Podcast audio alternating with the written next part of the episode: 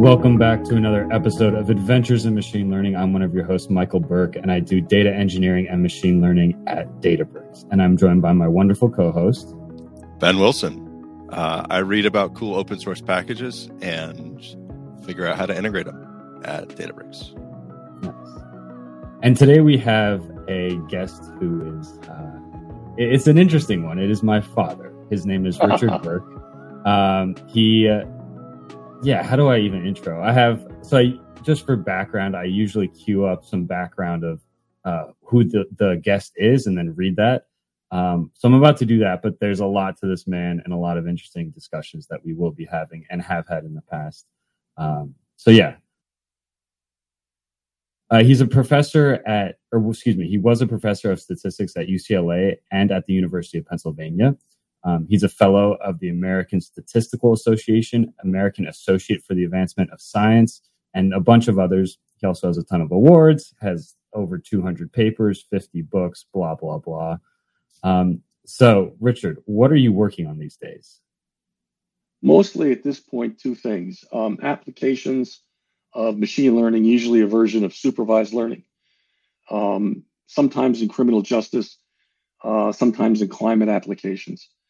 And then um, often my applications lead to forecasting problems. Is this person a good individual to give a loan to? Should we admit this person to graduate school? And those are based on future projections about how this individual will perform. So I'm working with some colleagues on extensions of conformal prediction to machine learning applications. And we can talk about that if you want. Yeah. So we've, uh, at least the two of us have talked pretty in depth about these topics, but do you mind sort of setting up the problem of fairness specifically with criminal applications? Sure. Um, as you know, and this goes back at least a decade, maybe more, um, machine learning has gotten a pretty accurate rap for unfairness. Um, and there's a lot of confusion about what that means and a lot of confusion of where it comes from. Um, in my applications, it comes up particularly in criminal justice, where, for instance, if you're trying to predict at sentencing whether an individual is going to reoffend, because the judge needs to make a decision about whether to incarcerate or put on probation, the law in Pennsylvania and elsewhere requires what's called a forecast of future dangerousness.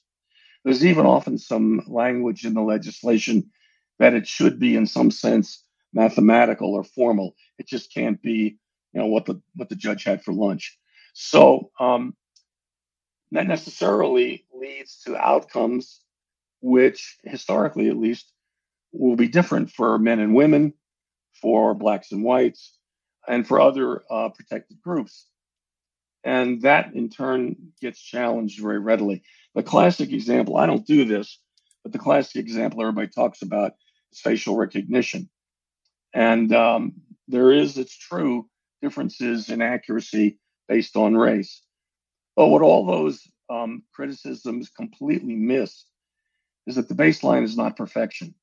The baseline is human beings making the same decisions. So, in the case of facial recognition, for example, there's a long research tradition on lineups when someone has been asked to identify an offender. And there are people serving life sentences based on eyewitness testimony. And there's all sorts of evidence now that that eyewitness testimony sucks and that algorithms can do at least as well and probably a lot better. So that's the context in which this comes up. Unfairness means disparities that are inappropriate and that maybe algorithms can do better, but they better behave better with respect to these disparities. I don't think I've ever heard someone summarize applications of machine learning in a hot topic environment as well as you just did with respect to the goal is consistency with a priori behavior, not to change the way people wish things to be different. So with criminal justice, that's very that's a very big hot topic, and a lot of people because it's politicized. Some people are like, no, we need to be more more strict on sentencing. And other people are like no we need to adopt like a northern european you know formulation yeah. of you know low sentences. The algorithm can't no algorithm you can create in today's technological stack is capable of of inferring what people's emotional bias would be on how they feel about something is the data is what it is and that's what it's trained on. I i do have a question that i think you're one of the very few people that would be able to answer that. Let me just add before we go there. You have hit upon probably the most important error in supervised learning in criminal justice which is people assume that the reach of the algorithm is the world the criminal justice system what cops do. These algorithms typically just inform a decision like sentencing. They don't mm-hmm. inform whether the cops are fair or whether the prosecutors are fair or whether there are too many guns in the neighborhood. That's a whole other set of very important problems. But the algorithm's not responsible and can't make right. that more fair. Yeah. Precisely. The the thing that I'm most curious about, and I think you're one of the few people that could answer this uh, accurately, what if there was a massive paradigm shift in criminal justice prosecution in the United States, or let's just say in the state of Pennsylvania, where whereupon the state legislature and the governor decided we're going to do something different and we're going to have sentences across the board for you know felonies. And for misdemeanor charges, we're just not going to put people in prison for that. We're going to create some other system that's probation based across the board. What is the impact from an ML perspective of somebody who builds these models and, and trains these algorithms when you have that shift? Let's say it happens July 1st next year. What would your approach be to that algorithm solution that's in production and is being used in courts where all of a sudden you have this big shift of policy change? Well, the first thing I would do is get a good lawyer because I'm going to be I'm going to be sued. However, it comes out, someone's going to sue me. Um, and then I'd get a publicist because it would be misrepresented in the media for just the reasons that you described. So that's a start. Um, the problem is that the issues that cloud the conclusions about machine learning for incarceration, let's say, and whether that in fact reduces future rearrests, apply to everything else we don't know anything more about whether probation works. Uh, we don't know anything more about whether if we have public defenders versus private attorneys protecting people, that's better. So we're in the classic state of ignorance, despite the claims of politicians and computer scientists. So um, that's where you have to start. And what I talk about when I get in these kind of conversations is you want to pick the low hanging fruit. There are some things that we know pretty well. Obvious one people age out of crime. Mm-hmm. So if you're a bad guy at age 18, you're probably not going to be a bad guy at age 40. And there's 100 years of data on that. And it all goes the same way. It's highly nonlinear, but it's very persuasive. So, what does that mean? If you're going to write the laws like you're describing, so as we allow for different prospects for misconduct, be it felony or misdemeanor. There are certain facts you need to take into account, for example, like age. And that's the sort of things you can build in and probably be right. But if, for example, I build in something like juvenile record, what a kid did before 18, were they arrested? First of all, it's very hard to get those data. But even if you did, the cognitive scientists step in and say, wait a minute, the kid's brain isn't fully developed yet. Why are you punishing someone, holding them responsible for crimes they committed when their brain was only halfway where it should be? There'd also be other claims that, well, that's going to pick on the minority community because those kids get juvenile records earlier. And you have to wade through all that stuff. And the answer usually is we really don't know. So you go for the whole the low hanging fruit. And we can also write algorithms with predictors with the low hanging fruit that work very well. Much better than sitting judges do, or probation officers, or parole boards. I don't know if that's fully responsive to your question because it's a really hard one, uh, but we can I can sort of respond more if it's not. Uh, I've never heard anybody summarize it better. Um, well, thank you. And that also, from a practitioner standpoint of a developer of algorithms, that that really makes me think about what I've seen happen in the people that didn't come from the rigor that you came from of like, hey, we have to look at these problems in a very specific way. We have hardware that's very expensive that we're going to be using to train this stuff on. You know, university research over, over the past decades. You were probably working on mainframes, which are not cheap uh, to, to operate, and you better be good before you write code and submit it to them. Nowadays, practitioners can can build a model that goes into production at a company on a $400 laptop you know an XGBoost model you don't even have to have any rigor around how you do any of that and it could be making decisions on whether to flag this person's account for fraud and shut them down or right. you know there's a lot of things that happen in industry right now that are made by people with effectively like a high school level understanding of statistics and they're building a model. And the, thing that I have seen uh, back when I was still in, you know, working in data science is some people are just like, Hey, more data is better. We uh, let's use this, you know, at first I saw it as let's move away from like the Python library of stats models. Like we, we don't want to use that. It's too hard. It's like, no, it's no, it isn't. It, it's, it's really good. Uh, and they're like, we want to use sklearn. Like, cool. You want to use supervised learning? That's, that's great. And then that morphed into I want to use extreme gradient boosting because I can throw tons of data into it. It's fast. Like, sure, I, I, guess, but what are you throwing in there? Um, what is it going to learn? And then in the last 10 years, people have been saying, well, I'm going to use PyTorch or, or TensorFlow. Deep learning can handle everything and figure it out. It's like, not exactly. And you, you keyed in on that when you're talking about thinking through these problems about those correlation effects that are that could potentially be causative or could be causative in a way that is irrelevant to the problem at hand. Introducing that data that pattern might be learned by that model and you didn't intend it to be learned. Right. Well um, i think i've said this two or three times already. You know it's worse.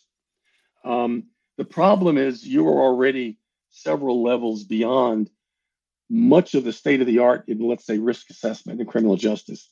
What happens is a bunch of psychologists sit around a table and they say, well, let's take age into account. Let's take prior record into account. Let's take the age at which this person was first arrested. Let's take the recency of the current crime, stuff like that. And they sit down and make a list and they have a checklist. And their algorithm is basically you look at the box and check it yes or no. You sum all the yeses and get a number. Now, that's an algorithm. And that's the sort of state of the art in many of the procedures in courts around the country. And, you know, it isn't so bad in terms of accuracy. It's sort of what the humans do. And if that's acceptable, maybe. But that's really state of the art in a sense. The introduction of, well, quick history.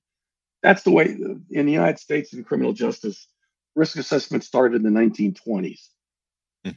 And they were these checklists I'm talking about, people sitting around saying, well, take this into account and that.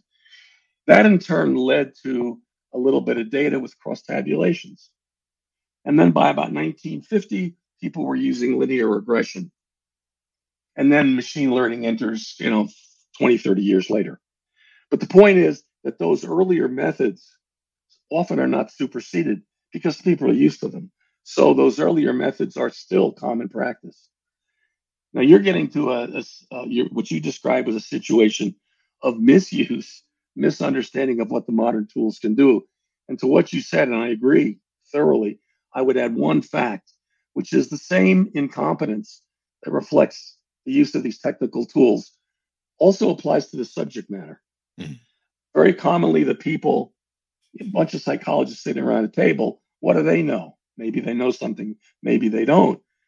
Uh, but with cognitive science the way it is now, that should be taken into account, and it's not. So my major com- sort of recommendation is if you're going to build these risk algorithms, insurance, giving loans, admissions to college, criminal justice, you want two kinds of people around the table. You want the technical people who really know, and then you want the subject matter experts. If either of those are missing, you're going to get into deep trouble. And 100%. we're there. Yeah. we're there.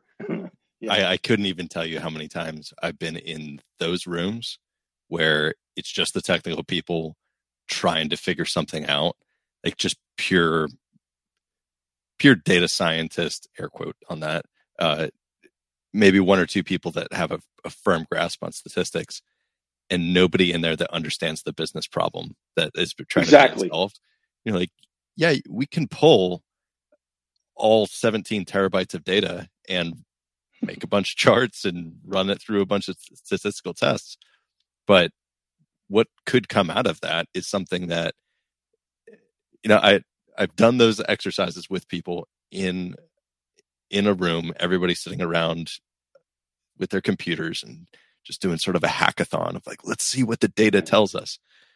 And it's comical sometimes the results that you get it's like well in order to cre- increase sales all we need to do you know the thing that is the most important thing is we need more humans on planet Earth. It's like, yeah, no kidding. Like, okay, that's a greater greatest correlation. Or the funny one that I saw one time where somebody was trying to figure out correlating sales of um, like the number one driver of sales of this product line at a company I was working at before uh, was this vendor that was creating like rain gear like rain jackets, coats, galoshes, stuff. And the thing that came out of this two hour long data analysis was like, hey, it correlates with weather. It's like, no kidding. Like, should we start seeding clouds? What's the cost of that? You know, but then on the other side, the I've also been the only person in the room with a bunch of SMEs, and they're debating like what what to do to solve this one problem and they want a data scientist to come and automate what they're doing. And you just sit back and listen and you're like there are so many assumptions being made about everything here because of tribal knowledge and nothing's recorded. It's not actually in the data. It's just what people have that like their own pattern recognition that's sitting between their right. ears has developed. And that bias is sometimes it's spot on. It's it's like the best information you can get to solve that problem. But the the other 50% of the time that i've found it's so flawed and you get a lot of resistance when going up against that too. But once people if you can convince somebody and prove to them like let's try this other thing and i've i really believe in what you said about that low hanging fruit, like going after those simple things that can convince people that maybe their processes are wrong or the way they're yeah. they're thinking about how they understand that problem, that's always the most successful because then it opens them up into maybe we should think about changing some other stuff as well. Yeah, yeah. Well, that's a good point, and I would just um, add to that. At least that's the way I normally proceed because I work in a lot of settings too, not just criminal justice I want to keep people in the loop. At the, let's say I've got a good algorithm. I've done what you and I would agree is a good job. Subject matter information, insofar as we have it, reasonable algorithms that run efficiently, all the nice stuff. And then I make another requirement in a sense, which is you have to have humans understand that this is information only. It's not a decision. Right. Don't cede your decision making power to the algorithm. Take that as input and then make your decision. And the problem is, at least in criminal justice, there's, the decision makers are so pressured and so under resourced that they'll, as a default, just do what the algorithm says. And that leads to all kinds of problems. Moreover, a little, little bit of a story. Um, I have an algorithm running in Philadelphia at the Department of Probation and Parole because the level and intensity of supervision Depends on whether you're a good guy or a bad guy. And my algorithm can make that distinction really well. And it turns out the good guys are easy to find and you can hardly supervise them at all. You can have them over for dinner, everything's fine. Um, the problem is that when you get the bad guys, there's very intensive supervision, ankle bracelets, urine tests once a week, and so on. That works and it helps save money and it's more fair. But the problem is that once it works, the information diffuses to the rest of the criminal justice system. So literally, my algorithm designed for probation and parole was being used by judges at sentencing. That's a different population. Those are folks who have not been incarcerated. Many of them are first timers. The people who are being supervised are already convicted, usually felons. And so that was a terrible misuse. And it came about because, sort of, gee whiz, we have this algorithm that works really well. Let's use it everywhere. So, again, it's really important to be able to have the individuals who really know the use and the limitations at the end of the algorithm deciding how to use it. Otherwise, you know, it gets the default sort of operation across many settings where it shouldn't be and is misunderstood. Do you think that's a human nature thing? Because I've seen the same thing so many times in my career when building a solution for for a team or a problem, and then it gets appropriated by, by another team for something. You're like, it wasn't trained on that. Please don't exactly. use it for this. Uh, exactly. It, it, has no concept of what this data is. So it, there's there's so many confounding variables that are not being captured that would be the causal relationship between this. So when you run it through the, that model, yeah, it's going to give you an answer and it might conform to your bias, but it's, it's not conforming to the actual data right. that you want it to. But do you think that that's it's just part of human nature when presented with a solution or a tool just use the general term a tool that will greatly reduce the amount of burden that we would have to do for work as a human. Reduces our mental uh, burden reduces you know the, the amount of time that we have to spend lowers our stress levels.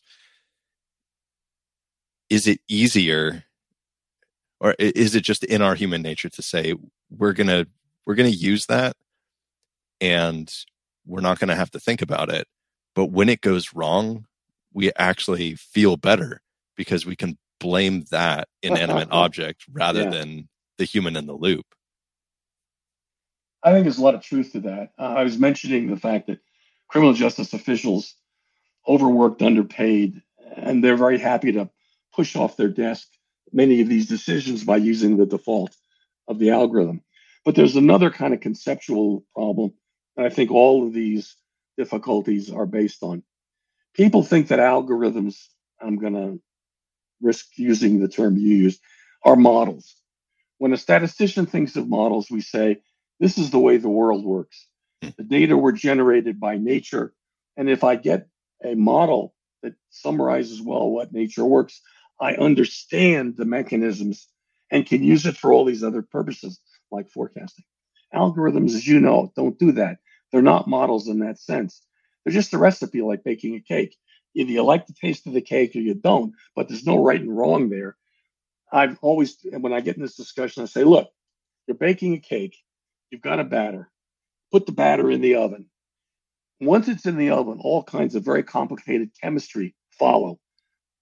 Do you understand that? No. You talk to a physicist, do you understand it? No. You talk to a chemist, is it even understood? The answer is no. That's an algorithm. Mm-hmm. This is a black oven rather than a black box. But the but the result is the same that you cannot be convinced that you know something once your algorithm works. What you have is a recipe. People think that once the recipe works, you have understanding. You don't. And if they have understanding, then what you described naturally follows. Well, we understand why people don't pay back their loans because our algorithm predicts it. So let's use it when, for example, we use it for business loans as well as mortgages for homes, which is a mistake.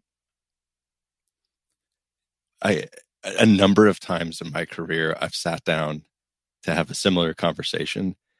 And I remember the first time that I did it, the, the sort of brutal honesty with a business executive who was like, "Hey, you, Mr. Data Scientist, you you created this project. We're about to, you know, start using it, and it's going to go into production."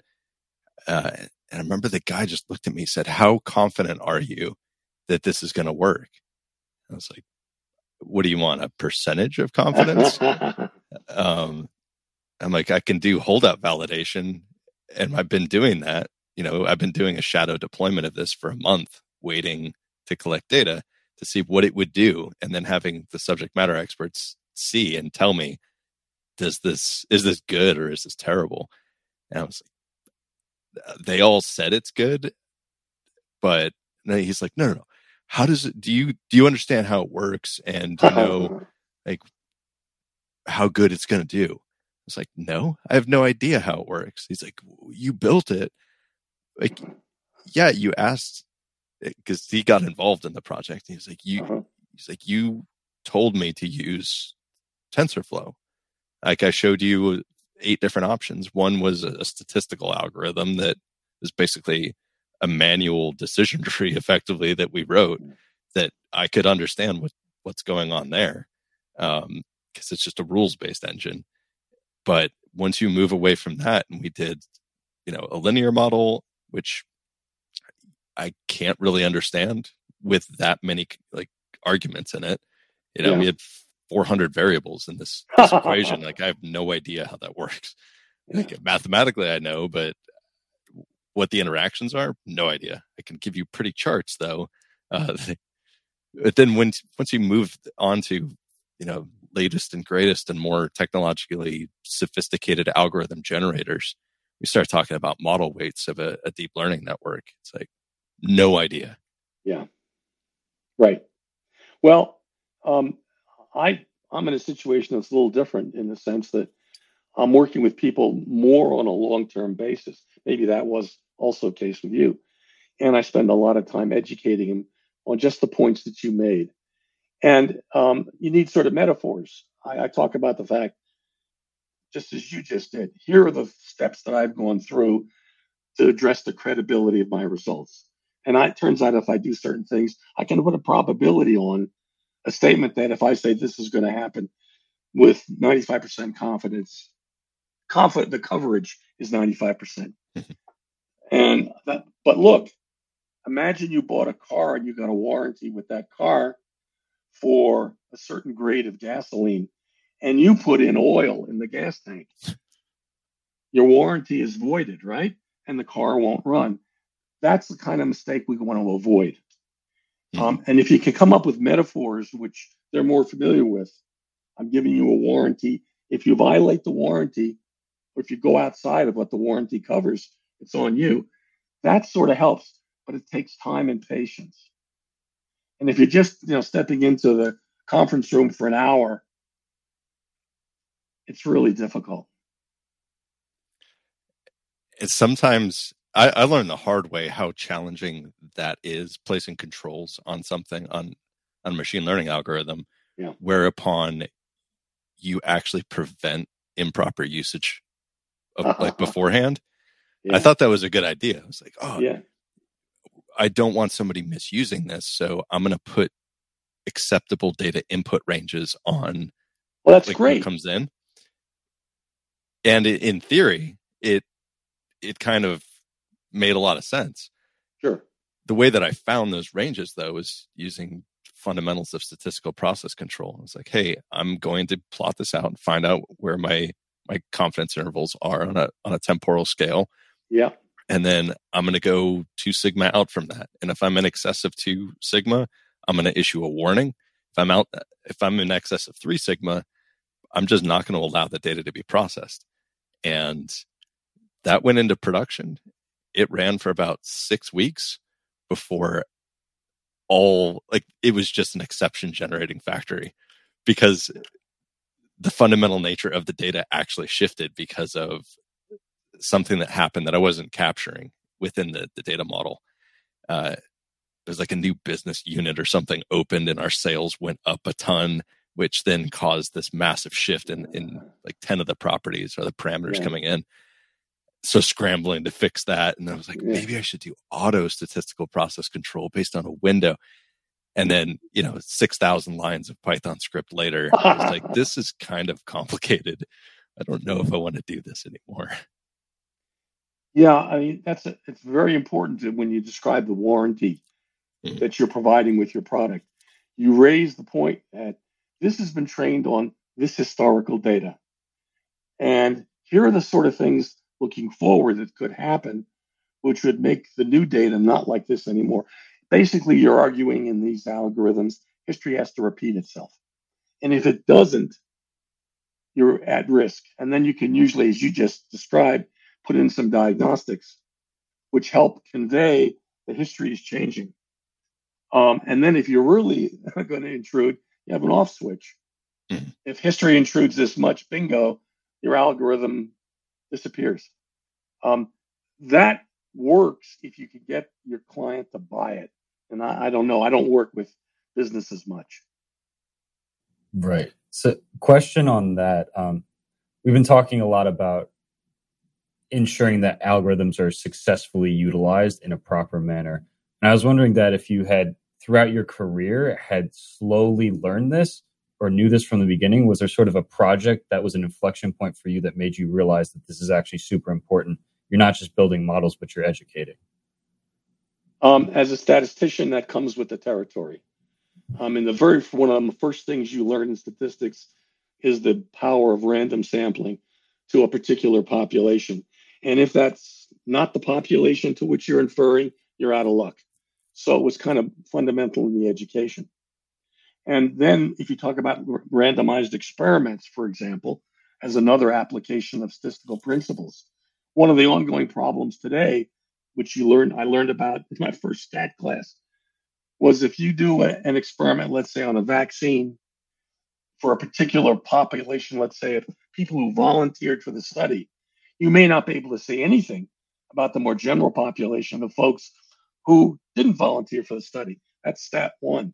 So it carried over very naturally. And it's something I always have to talk about with people I, I collaborate with. Nice. And you've done a bunch of different projects ranging from like tuna fishing to criminal justice, etc. Um, can you give some examples of your prior projects where you had to educate in this way?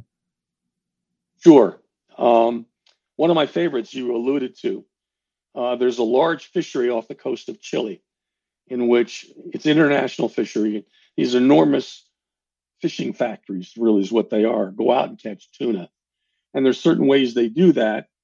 Um, basically, with nets, they're called. Each time you throw out a net, it's called a set. And the international treaty required that there be no bycatch. Bycatch is killing of sea creatures, marine creatures that are not part of the catch that you're going to have humans consume.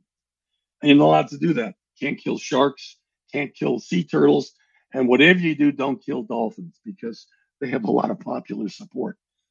So these fishing boats go out, and who's to know what they what they kill? So they put observers on the boats who record each time there's a set what marine life is captured. Because if it's captured, it's pretty much dead. There are ways of bringing in the nets which allow, for example, dolphins to escape, but it's still very risky. So everybody thought that was great until they realized that when a boat comes in after, a, let's say, a month at sea, they may have $100,000 worth of fish. It's very easy for the captain to give the observer 5,000 bucks to fudge the records. Who would know? And um, if it turns out the penalty for catching, let's say, killing dolphins is that the whole catch is no longer fit for sale. I mean, it, it, you could eat it, but that's the rule. So there was enormous incentives to bribe observers. So the question was, how do you find out which which uh, captains are cheating? Well, it turns out that we know a lot about when a net is pulled in, what it is that kills dolphins. For example, if they get tangled in the net, they breathe like you and I do.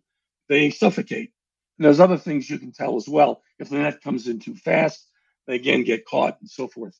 So you can build an algorithm which says, under what conditions do you expect there to be dead dolphin? And once you have that algorithm, the boat comes in, you have lots of information that's recorded about each set. I mean, the, the observers aren't clever enough to fudge everything. They just fudge that there were no dolphins. And if you have sets which your algorithm says dolphins should have died, and if over a period of a couple months an observer claims, nope, we didn't kill any dolphin, you then hold a hearing, which is basically a legal proceeding uh, against the captain and the observer. So we built that algorithm. We tested it by backcasting individuals who they caught by other means for cheating, and it worked great. And that algorithm then became part of the standard practice for finding cheaters in this fishery. And no doubt we saved the life of thousands of dolphin in the process. So that's an example of an algorithm. It was, by the way, random forest. Um, and that was a decade ago. And it worked really well under these circumstances. So that's one application that isn't um, maybe unusual. Um, on one I'm working on right now, and maybe I'll just jump 30 years ahead. Um, in climate science, um, the simulations, the global circulation models that they use work pretty well, but they are basically making forecasts about what's going to happen on the average. And there's lots of disagreement about that. Those models are imperfect. They don't handle clouds very well, but they make these forecasts. And there's disagreement. Everybody agrees it's going to be bad, but how bad is a, a problem? Moreover, it doesn't do local predictions very well. I can't tell you in Philadelphia what's going to happen with climate change 20 years from now. I can tell you on the average for, let's say, the middle Atlantic states, that doesn't help a policymaker trying to worry about, let's say, plastic recycling in Philly. Anyway, um, they do a pretty good job, but what they miss is extreme rare events. So the extreme hot waves in Seattle sometime back and in Europe, they miss the increase of stronger hurricanes, the one that just came in off maybe a month ago into uh, into the uh, Baja of Mexico. Um, they miss all that, those extreme events. And the reason they miss it is there's no data. By definition, extreme rare events are rare. So what are you going to train on? Um, and there have been lots of clever ideas. That's a whole other story that physicists have built into this um, their models to try to get at this. Well, um, what I had suggested we're going to start working on is if you can just get me large data sets from the simulations that have a few of these terrible rare events, I can use a genetic algorithm to construct a population of rare events, which brings along all their predictors. And I can study that. Now it's a simulation of a simulation to be sure. But as a start, I can study all that and see if that helps me understand. This is now explanation. If I can build models based on that, thanks to my genetic algorithm. I've used genetic algorithms to study rare events in criminal justice, and they work great. We, for example, some years ago were studying, trying to forecast mass shootings in schools. Thankfully, those are very rare. Even now, they're very rare. The probability that any school would have a mass shooting is like one in a million any given year. So if you get a data set with 100,000 schools, then maybe you got 10 of these mass shootings. You can build an algorithm, let's say boosting, gradient boosting. You build an algorithm by weighting the data so these rare events are as if they were more common. But that doesn't work great. It's a good first step. But now you can use that, that algorithm as what's called a survival function in a genetic algorithm. Run it until you get a population of all of shootings and the predictors that come along with it, and you're good to go. Now, we don't know if that's going to work for rare events in climate, but it's, to my knowledge, it's never been tried. Definitely worth a shot. That's fascinating. like, we had an algorithm that we worked on uh, about four years ago that was applying that like a similar principle of that to try to short circuit hyperparameter optimization in time series models. Um, and me, me and like three other people worked on it. It was fascinating. Like just, I had no idea how genetic algorithms work. Like, how do you take, you know, a really good parent, a bunch of other potential parents to to merge with that and do basically gene selection on exactly parameter search space and doing it over like non-standard linear distributions where you're like, okay, this this is this parametric distribution that I have on a priori data. Where should I what is my highest probability of, of success of selecting a potential mate of a selection range in order to and after building it we're like hang on this is actually not just fast but it is shockingly accurate. We we tried it against a whole bunch of other optimization techniques for finding good hyperparameters. Yeah. And we were reducing the time to optimization by about 40%. But then the final found accuracy was better than those other means almost every single time. We're like, this is great. Unfortunately, we wrote it in a language for a platform that not a lot of people use. So we're just like, if we're going to port this over to something that's popular, that's another year of work. So let's not do that. But the, we were doing something very similar where we are like, we're looking for those isolated cases where we get an outlier, but sort of like a good outlier. Because in most, uh, particularly in brute force hyperparameter optimization, you just have a bunch of junk that gets thrown out there, yeah. even for the Bayesian methodology. Yeah and it's like how do i find that that true rare event and then replicate that basically have a bunch of synthetic children and then simulate what those combinations would be and then just run those the ones that with the highest probability of success. And over and over. Yeah. Yeah. Yep. That's a great story. Um you're you're saying it worked really well. Have you taken those principles and used them elsewhere? So i'm a great fan of those of those genetic algorithms. I think they're terrific personally, no. Uh, I moved into a completely different role, um, oh, okay. just like pure software engineer. But yeah. um, it's thinking through problems like that. I think once you go through the process of that's true, sort of out of the box thinking, like, hey, there's this accepted way of doing something. Let's try something else with the principles of things that other people have taught me and things that I've thought through and papers that I've read uh, I learned all of those techniques actually by working with a couple of statisticians, and which that carries over to a question I have for you that I asked those you know professional statisticians as well back in like almost two decades ago. Um, what are your thoughts on the fact that modern society is making decisions based on populations where we're not equipped as a species to make decisions on. So I think evolutionarily, we as a species are tribal. We're capable of understanding the concepts of things that uh, affect 200 people, things we can see, we can observe, we can draw inference from with with our eyes and our ears and our immediate, you know, environment. And the principles of statistics allow us to infer how behavior would change over a much larger data set effectively or much bigger complex problem space. And what are your thoughts on the fact that the people who make decisions for extreme large populations, you know, in a country or state or the planet Earth or our species as a whole, have uh, the fact that statistics and understanding the principles of how to effectively make decisions based on data or information doesn't seem to be an important part of their educational upbringing or their understanding of how the world works. That's how we process information about events. And uh, I just wanted to hear from an educator's perspective, like what your thoughts are on that. Well, I mean, that comes up. I'm drawing my own experience that comes up in my work. Um, uh, at any given time in Philadelphia, for instance, there may be 50,000 people under supervision, probation, and parole. And without worrying about algorithms for a moment, there's lots of background information. You have administrative data, you know their age, gender, you know uh, something, if you wish, about their race, and so on. Um, and then you get averages.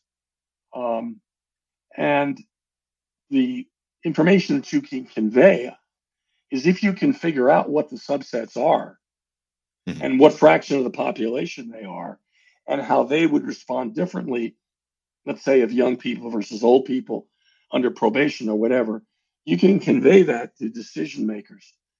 But you got to do the hard work of getting subject matter experts to tell you what are the important clusters. You got to find those clusters, that's statistical, do separate analysis within each, and then provide decision makers that information. But you're right. I mean, the old joke, you know, about um, if you take if you believe in averages, um, Michael's going to have 2.3 children. Well, that third, that one third of a child doesn't have a good life expectancy. So what is the average telling you? And so people then worry about subsets and better ways of handling what's going on. It's a tough problem because it's hard work. Yeah, it, it draws to the prior conversation that we were having about when is an algorithm better or good enough. It often people want it to be perfect but the baseline is the existing solution. So often humans making decisions. This is a classic example with self-driving cars. Is it better than the average human? Well there's a lot of drunk drivers um, but if you just count the number of crashes i think self-driving cars is now better than humans i could be wrong um, but you need to look at the full distribution like are the self-driving car accidents at the right tail or the left tail, whichever you're looking at, are they really, really bad? Are they completely uniform? Um, are they more expensive? So look, again, looking at the whole distribution is super, super important for making decisions between algorithms and humans. Well, that's right, because as a matter of sort of publicity, you know, a self-driving car drives down a woman in a pushing a baby carriage. That's going to be very different than, let's say, Michael after a, a drunken Friday night gets hit by a car I mean, it's no contest. So um, you're absolutely right. I don't know if either of you know, but in Philadelphia, three or four days ago, one of the starters on the Philadelphia 76ers basketball team was apparently a victim of a hit and run accident. And that's gotten enormous publicity. As you can imagine, all kinds of calls for regulating traffic better, giving uh, drunk drivers a rougher time, and so on. They haven't caught the hit and run guy yet. I'm assuming it's a guy. Um, but that would be very different than lots of other individuals who are routinely hit and crossing the street here in Philadelphia, and nobody really cares except their immediate family. So you're right. You want to break that down. Don't hit a professional baseball player, professional basketball player, or worse, professional football player in Philadelphia. Right. Who? Wait. Who was it? Out of curiosity. Uh, Oubre. Oh, damn yeah, he's out for probably three or four weeks. Jeez. Broke yeah, a rib and I hope that guy is not found for his sake. yeah. Poor girl. yeah. Uh, that's absolutely right. Yeah. But someone's got to do the work. And that's another place, incidentally, where subject matter experts are essential because they can tell you what clusters are of uh, policy interest. By the way, I'm with you on on things like uh, cars. I think eventually the data will show that they're much safer than human drivers. Right. Yeah. But let me let me pose to you a question that that raises in criminal justice because I see it all the time, and it's also an issue for algorithms. Process matters. Going back to the Magna Carta, we've been promised that we will be tried by a jury of our peers. Is an algorithm a jury of your peers? there's all kinds of processional requirements have nothing to do necessarily with the actual outcome but people who when they go to trial want to have quote their day in court well is an algorithm a day in court and so a lot of what i run into in my work when i do applied problems is people say but you're depriving me of due process and i don't have an answer for that because the fact of the matter is if you use the magna carta or whatever current statutes are in place, you are depriving them of due process. Do we care? That's a fascinating question. when you talk about the true nature of justice and about the pursuit of truth, when you're talking about, you know, criminal case or civil or anything, the system itself is flawed because we're completely unable and it's an impossible solution to solve of saying how do i collect all of the information about this event that happened or that somebody's accused of being a part of do we have video footage of everything that this person did at every single millisecond for six months leading up to this event? No. Yeah. Do we know everybody that they came in contact with and every interaction that they had with everything? Do we know what it was like or what the the exact situation was? You know you never know uh, all of the information on that or what the motivations are. What are the psychological motivations of the person that might have been accused of doing this or the person who may have, they might be innocent and the, the person who actually did it find out 15 years ago, well, 15 years later that they actually did it. You know, particularly with stuff like murder trials, it always fascinates me with thinking about that process of the criminal justice system of like, how can, how could you be so sure that you're right. And you think about prosecution and defense, you know, they might have a, an assumption of what they like, whether they think a, a person actually did it or not. The police have assumptions. The judge is going to have to, you know, have assumptions on things. The jury's definitely going to be biased on whatever said in that courtroom. It, in a world where that entire process is flawed and you can never really know unless somebody confesses, you know, Ah, I will, yeah, and that's a, that's a big one right there. Um, we have all the time uh, claims of false confessions because mm-hmm. they were questions under duress. Yeah. But let, let, me ask the two of you. I mean, I know this is supposed to be me answering questions, but you guys are smart and you're knowledgeable. Let me ask you. Okay, um, telemedicine. I give you two scenarios. You have a human doctor diagnose you, let's say accurately, using the same information that an algorithm is using to diagnose you accurately. So you can get a chat GPT or whatever the chatbot is to give you a diagnosis, which is as accurate as you would get from a human physician. Which would you prefer? Do you care? I'll jump in. I'm a big proponent of the ends justify the means. So if a chatbot is faster, then I would always go with the chatbot. But the reason why people like due process so much is it has all these checks and balances that theoretically will be more robust and more fair. Like the process isn't just for fun. Like we're not swinging a dead cat around. It's it's it's to actually make a more systematic and fair outcome.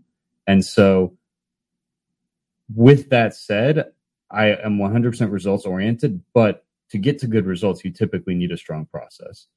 So with telemedicine versus GPT, you you set it up as GPT will have the exact same accuracy. I will use GPT, but there are probably cases where GPT won't, and I would like to have a human who's well trained to maybe review, or the inverse, have a human decide and then have GPT review. So mixture of experts with humans and models is my holy grail. But what do you think, Ben? Ben, what's your take? um so you get a very interesting response from the latest training run of GPT-4. Uh, as an exercise, everybody that has an account, go ahead and ask it what its own opinion is of its capac- capacity to solve a particular nuance problem, and and specifically ask it if it can outperform a fine-tuned transformers model on a language task. Say like, "Hey, I want to detect spam." And I'm going to give you these 10 emails. Tell me which one is spam.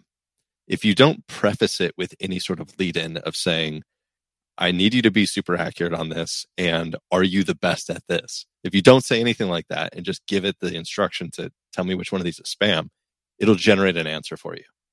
It's pretty good at doing that unless it's very nuanced, like some sort of new scam tactic uh, for phishing or something that nobody's really seen a lot of before.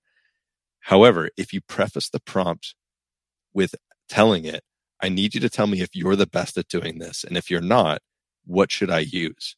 And it will give you a couple of pages of very finely curated text that I believe somebody at OpenAI actually wrote. Um, that says like, "Hey, I'm an open, I'm an advanced language model trained by OpenAI on this sort of data. I am not an expert in this. In fact, if you were to use a fine tuned model that has been trained on this exact use case that has been curated by human experts, then you should use that if you have that available to you. I am a general language model for, of generative, yeah. lang, you know, AI. So there's a lot of layers to peel back on that onion for me. I'm like, that's really clever that they they knew people would ask something like this or prompt in this way you know, kudos to the OpenAI engineers uh, that did that. But there's also that whole aspect of you know professional ML people, statisticians, data scientists, mathematicians, we all know that you're going to get a better result with better data in whatever algorithm you're generating. If it's it's you know something that is a highly accurate data set, regardless of the methodology that you're using, the output is going to be better than if it's just sort of junk data or generalist data. So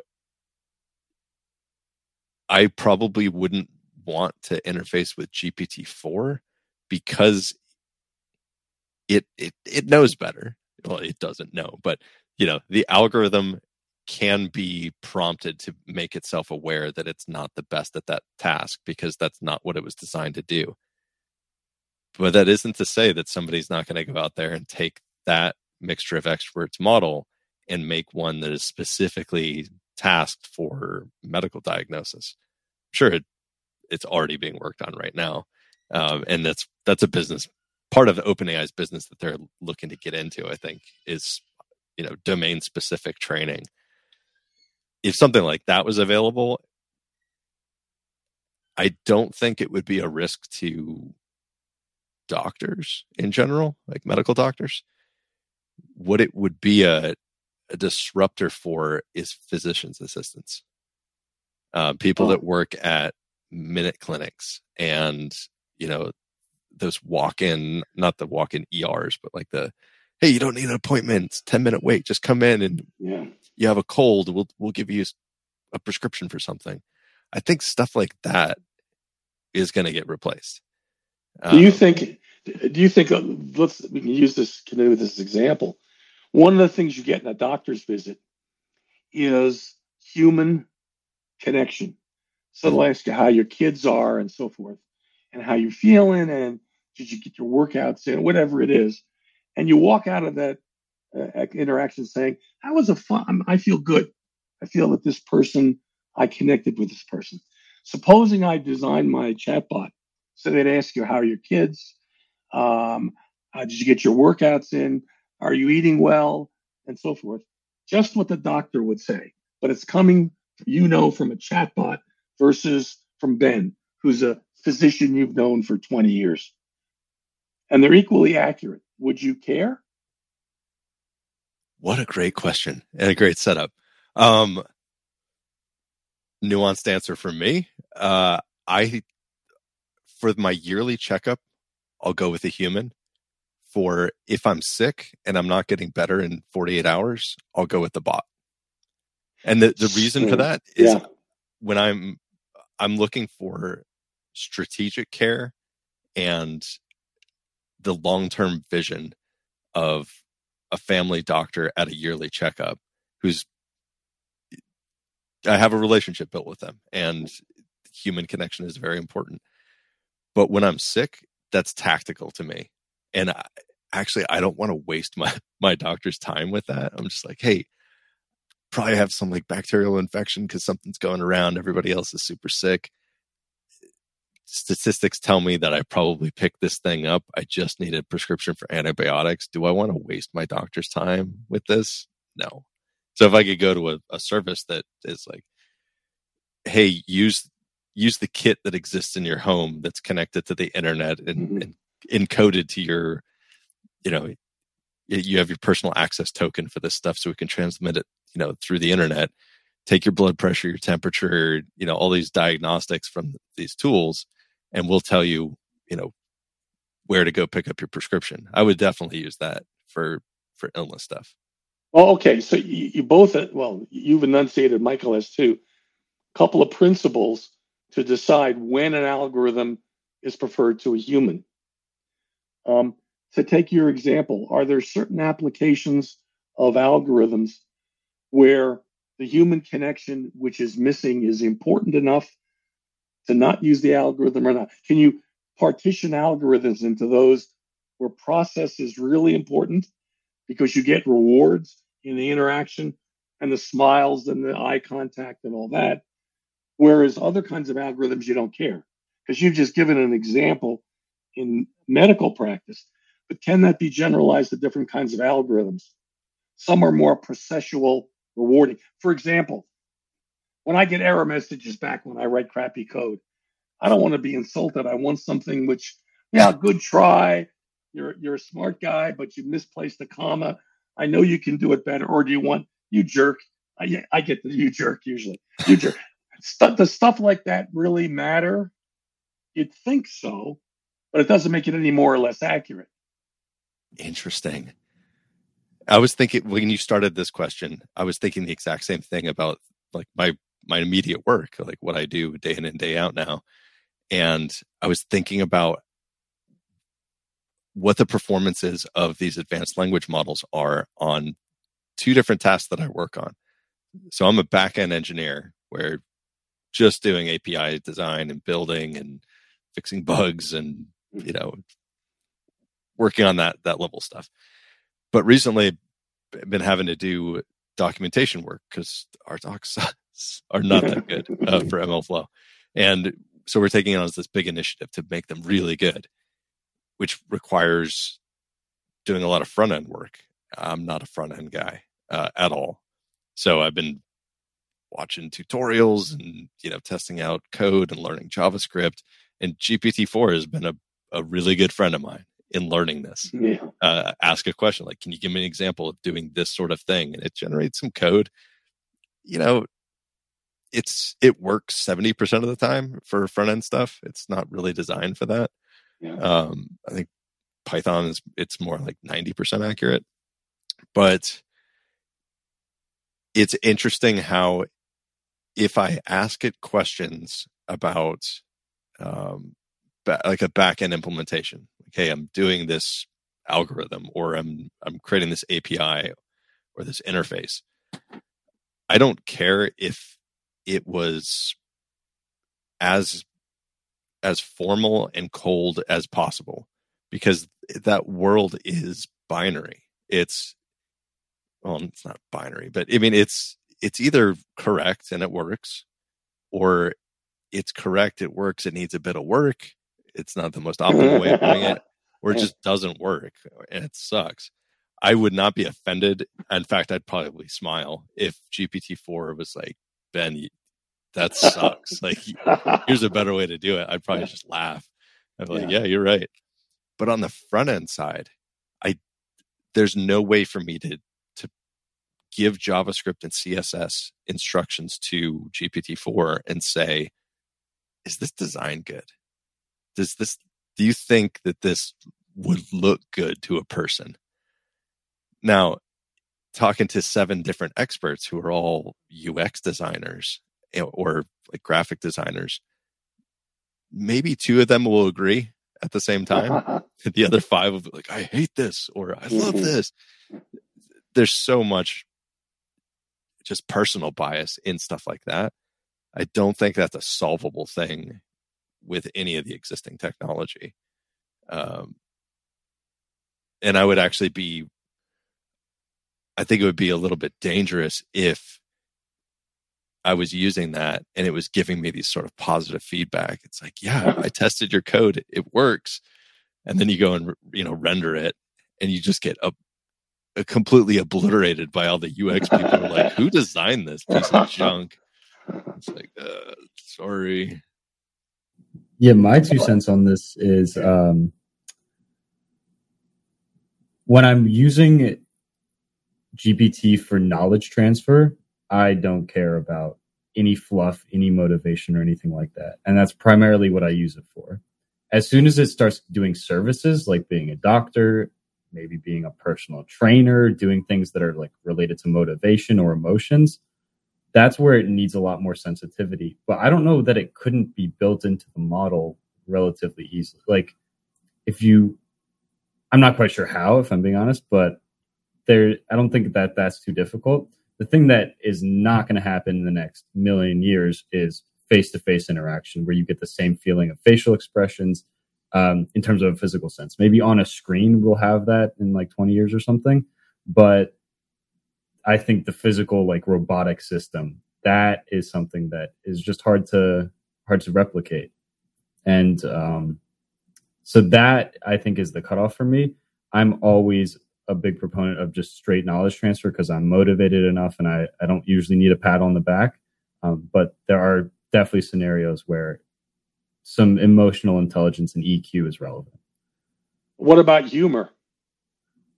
I don't care. Smart I ass, mean, it'd be smart nice. ass, smart ass comments. You know, uh, that could be programmed. So you say, well, here's the error you made in your code. It's just like um, riding a donkey or something at a, at a uh, as, instead of a thoroughbred horse. That's not very funny, but you could imagine writing in stuff which added a little levity. Um, I don't know. Uh, you wouldn't care. You can When I- prompt GPT-4 Yeah, to do that. It will do it. I've shown. Michael some examples of funny stuff that I got it to Pretty do. good, yeah. Um, you have to provide quite a bit of prompting to instruct it. Like, Yeah. I want you to act like this person in everything that I ask you for this session, and it'll do it. It's pretty pretty clever. But my question to you, Michael, on your your statement about not in a million years, do you think we're that far off from, you know, Westworld style androids as a technology? like, do you think?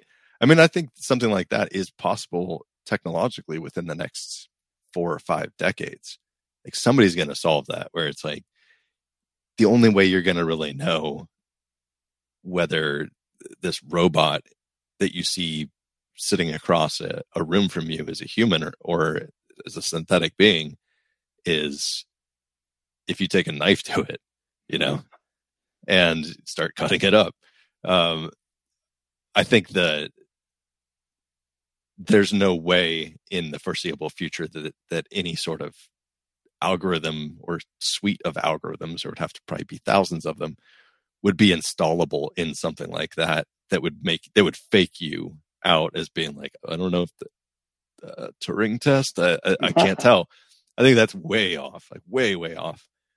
But from a an interaction perspective, would the complexity of a doctor's visit do you think that that wouldn't be able to be automated? So if you think about even a yearly checkup, you're in there for 20 minutes with a doctor. They might ask you 50 questions. A lot of times they just nod in response or write something down. Or they prompt based on what you say. They prompt a ser- like a set series of, of questions that they would ask that are leading questions from what you said to get more health information from you. I think that's different than if you were to to sit down for a beer with that doctor after after hours. Be like, hey, let's go have dinner. That would be impossible to do because now you're talking to, you know, an actual human being that is not effectively programmed in their profession about what they need to get done. Yeah. That- All right, heard. Um, so yeah, doctors can be awkward, and a lot of people can be awkward. So again, we're trying to beat the existing bar and not meet the holy grail of a best friend. So can it be like a interaction while I'm ordering coffee? Hundred percent. Um, in terms of physical systems, I have absolutely no idea, so I'm not going to guess. But in terms of like a an interaction style and with basic body language, I'm sure that's pretty easy to build. It's just, um, I don't know. We got to make skin. We got to make eyes. We got to make like teeth and things. Um, and you're, you're making a face like it's it's already there, or making a face like it's hard. Check out some of the the cutting edge robotic stuff that people have been doing for Mhm. androids. It's it's scary. It's Noted, it's okay. no longer in the uncanny valley. It's more like okay, that actually looks like a person. It, it's scary. Hmm, Boston okay. Dynamics, their work on robotics Yeah. is, is pretty advanced, and yeah, there's companies in Japan and in China that are just going nuts with that stuff. I was going to say, I mean, a lot of it, we talk about the baseline. People who need the human companionship will lower their baseline and accept an imperfect robot. So there's uh, Japan, Japan is an example. There are robots that are used in hospitals to talk to patients, and it makes they claim it make, makes them feel better, like like a dog. Mhm. Um, now, a dog you can't interact with a dog like you do your pediatrician, but um, you get a lot of the same kind of um, interactive uh, satisfaction if you lower your your threshold. Well, even down to like a plant, people feel better about having plants and taking something that's uh, living and having it depend on them. So I'm sure you could build independence where you need to push a robot's button every 10 hours or else it dies or something. Yeah. Um, yeah. Interesting, interesting stuff. Um, so we're coming up on time. Uh, any other thoughts before I close? Yeah, one, I'm going to get up on my soapbox for about 10 seconds. Um, there's a lot of talk in AI about the existential threat of, you know, our our new uh, computer overlords, a master race of machines, and that's, I think, um, enormously premature. But there is an existential threat for AI autonomous weapons used in war. Um, and if you want to get a sense, um, go back and listen or watch the movie Doctor Strangelove. Um, and you'll see in an earlier time, the computer takes over and we're it's the end of the world as we exchange nuclear weapons. Um, and um, as the old joke goes, chicken little only has to be right once. Um, so I'm very worried about that. I'm not an insider. I don't know about what's going on, but I can infer from people who are insiders and what they say and kind of smirk that these autonomous kill weapons exist and may have already been deployed in some circumstances. And we have no idea how to regulate them. And in fact, because of international competition, we're not going to be motivated to regulate them because Russia won't, or China won't, or an insurgent group won't. And that is, I think, an existential threat to us all. Yeah, I, I actually, I do not think we're that far off with the technological achievements, and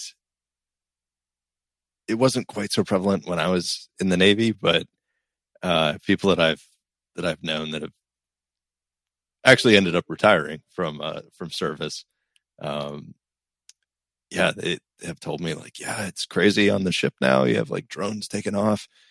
I'm like, yeah, but you know, those are controlled by by a pilot, you know, in yeah. Nevada. They're like, yeah, but I don't know. I, I think that they're working on something that we don't need like a pilot. I was like, that that'll be crazy. I mean, when you start talking about, all right, it's algorithmically programmed to go to a GPS coordinate that you program into it and say, loiter here until you detect this thing, then launch your ordnance. I do not think that that's more than 20 years off. And what well, I think that's when, here. I think that's here. Yeah, the technology to do it. Yeah. Certainly. But what happens when somebody makes a mistake in the training data and you know it's not like it's going to fly back to the white house in washington d.c and drop missiles on it uh, but it's more like what happens when it starts targeting you know a little girl in the street who's holding a balloon because the image recognition algorithm that was in there thought that that was a shoulder launched rpg you know that's what i'm terrified of of you know, humans make mistakes like that. They're held accountable, and there are guards and controls over people making egregious mistakes like that. At least in the United States military, there is. Uh, and there's the possibility of prosecuting for war crimes when you make egregious errors like that. What do we do with an algorithm developer who created something that's fundamentally flawed and killed 400 people in the course of a two week period in a, in a war zone? What are the implications of that? Do we shut down all those programs? Yeah. Probably not. As you mentioned, that arms race is is an actual arms race, and it has been for millennia yeah. now. So, who knows? Two examples at the extremes. Currently, landmines are autonomous weapons. Once mm-hmm. they're there in the ground, we don't know who they're going to kill. And there's been uh, decades of efforts in Geneva and elsewhere to regulate them, and it's gotten nowhere that's a scary example. Yep. I have a friend who, um, through a couple of connections, knows a bit more about this stuff than I do in practice. And he was telling me that the military, the army in particular, is working with swarms of drones mm-hmm. and they just take off. And what they let them do is develop their own strategies. Yep. And they do. And the strategies that they develop beat human pilots, not just because they're quicker, but they're better strategies. And our experts in military strategy didn't think of it. Well, if you have a, a swarm of drones able to beat a swarm of humans with strategies they'd never thought of. The mistake that you talk about isn't just one girl with a balloon, Lord knows, because you don't know what strategy they're gonna the drones are gonna come up with. Um, because we don't know the mecha, we don't understand the black box. Wait, so it's, it's completely yeah. under like something beyond our understanding. If you yeah. look at any of the stuff that's involved in reinforcement learning these days, yes, you put that on on like a ray cluster and you say, "Hey, RL init, I want to just train this this system." Uh, I work with Databricks customers that are doing this type of stuff now. They're not building kill drones, but the stuff that they're able to do with these systems where it's it's training this agent that is interfacing with 10,000 running versions of a video game. And this is not, hey, it's trying to learn Pac Man to beat the world mm. record. That was done decades ago. It's yeah. more like this is playing against human players and against other expert AIs that it's developing its own tactics so fast. I mean, we're talking tens of thousands of actions per second. it's on a completely different scale than than any human would ever be able to compete with. But in in just a few hundred epochs, it's able to learn these very complex advanced games that humans struggle to to become experts at. It takes you 5 years of playing this type of game to become proficient at a competitive level. This thing takes 5 hours to start taking on experts. It takes 5 days to be able to to basically beat the world champions and th- these are complex video games. It's like Defense of the Age, it's amazing, Dota, yeah. and they're starting to pass these against video game systems and interfaces with these 3D worlds that mimic our own, and the agency available to the actual player and what it can do and what strategies it can it can discover. It's amazing what it comes up with. It blows me away it's like wow and that they just maintain this log of interesting things that this system learned that we never thought of and how it can basically it it, it finds exploits in games like hey if i do this thing because it just brute force tried it a bunch of times and under like figured out the mechanics of it it can beat the game in in 20 minutes and it's supposed to be a 40 hour long game so it's finding all of these holes in human wow. error but it can run hundreds of these agents all at the same time. You just scale it out horizontally. You want to start, so it can solve problems that. Do the agents interact? N- not with the systems that that our customers are, are doing. Oh, it's I not. that's far okay. more advanced. Yeah. Uh, what they're doing is like a single agent that's just trying to become an expert, and then once it's an expert, it's playing.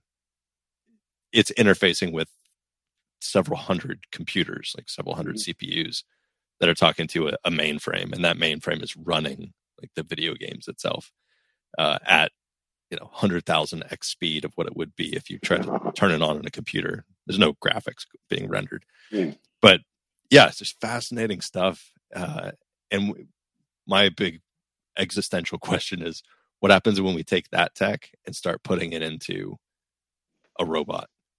It's like, hey, you you have the power supply and the compute power and everything that you can evaluate your own environment and just learn on your own without you know you have to put restrictions on there and a human has to do that and if we're using these bots to find out how humans are flawed in making something a video game that there's a lot of money on the line for these games we're talking billions of dollars and they're still making mistakes in those what does that say about our capacity of creating safeguards for a system like that that's actually exposed to the real world?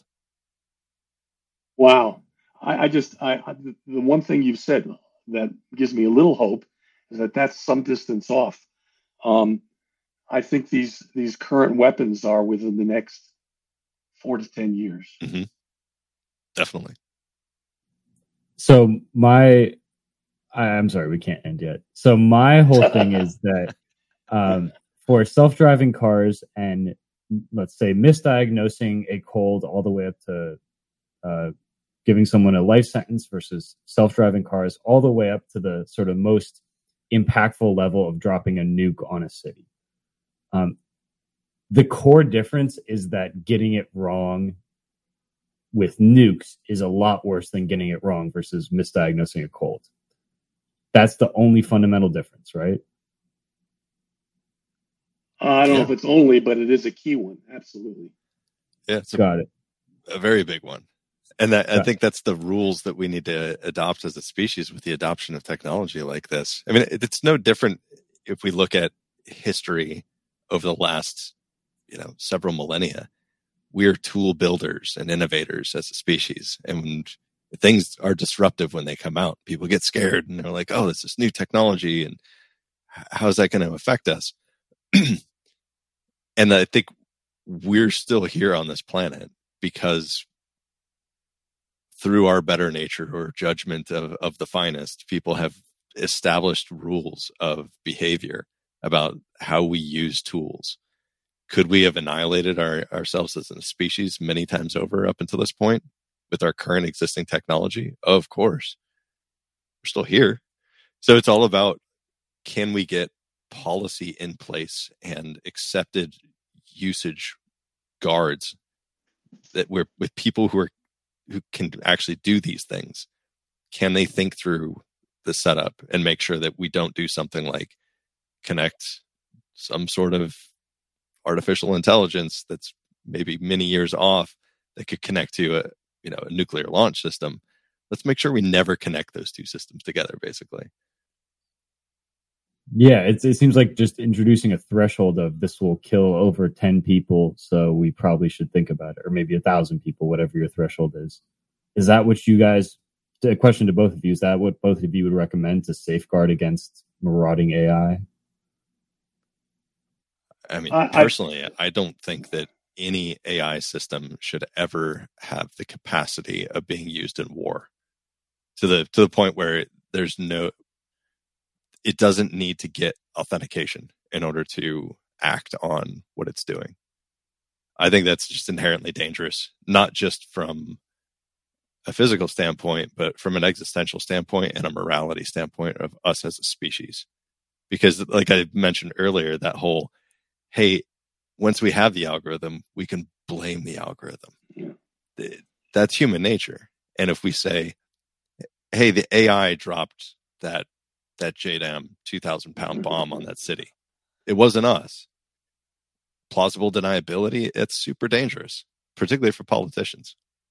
But as you mentioned earlier, if there's an arms race, and this is the fastest way to protect the United States, let's say, you're telling me Rockwell isn't going to design it? they probably will. And that's a real shame. Uh, are we creating that very issue because of our own proliferation and our our our desire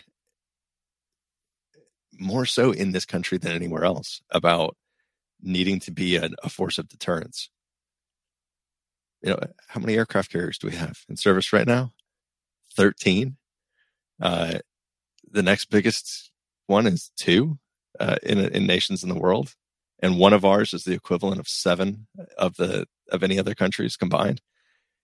We have our air force and naval air power in this country dwarfs the next top 50 countries combined.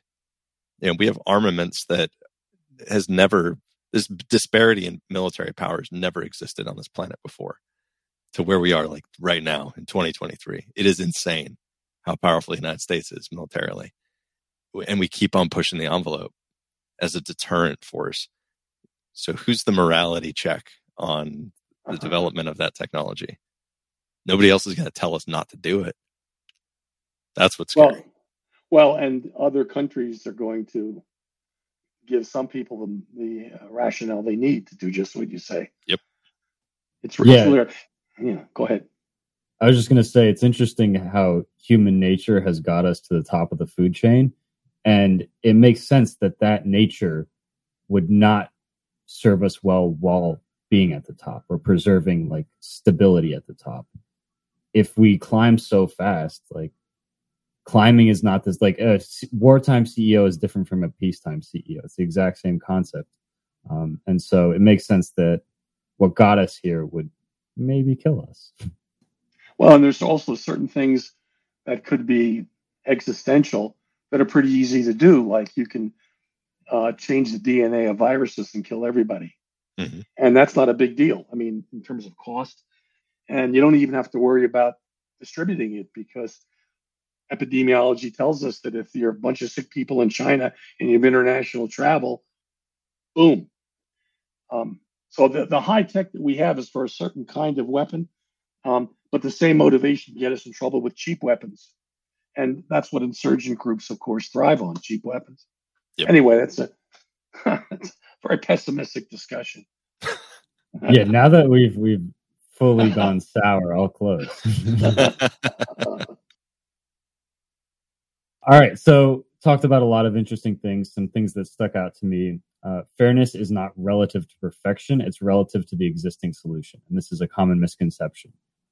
Um, outputs of algorithms used for decision science should be seen as information, not the decision. And this is I, I've seen very common in businesses where they say, "This is what the algorithm said. Let's do it," without actually thinking through what that information is coming from and what that information implies.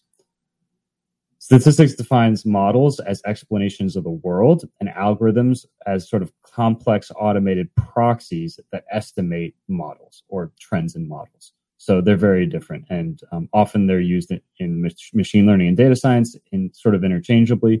But from a statistics perspective, those are the definitions. As a data scientist, and specifically a good one. And specifically at small companies, you need to do many jobs. Um, we talked about educating about model use and what it means. It's also helpful if you have an understanding of the underlying mechanisms of what is going on, have some subject matter expertise. It's also good to be a good software engineer and write code. And so building a generalist skill set is really valuable as a data scientist. Um, at, at larger companies, though, you can typically find a niche where you don't really need to generalize as much. Uh, genetic algorithms for rare events, check it out. Um, and then AI overlords are far away, but autonomous weapons are are definitely of some concern, as as we just discussed. So, Father, um, do you have any advice for machine learning engineers from a statistical rigor perspective? Yeah, you got to deal better with uncertainty. What does that mean? That anytime you use real data from the real world crank it through an algorithm and get a result, there's going to be uncertainty in there. The user has to know what that uncertainty is. And it's often very hard technically to characterize that uncertainty. There's been some recent advances I've mentioned before, like conformal prediction in the case of uh, forecasting, but the problem is more general. And statisticians haven't really worked out, for example, if your data are not IID, what happens then? Um, and that's an open area, which I think is terribly important.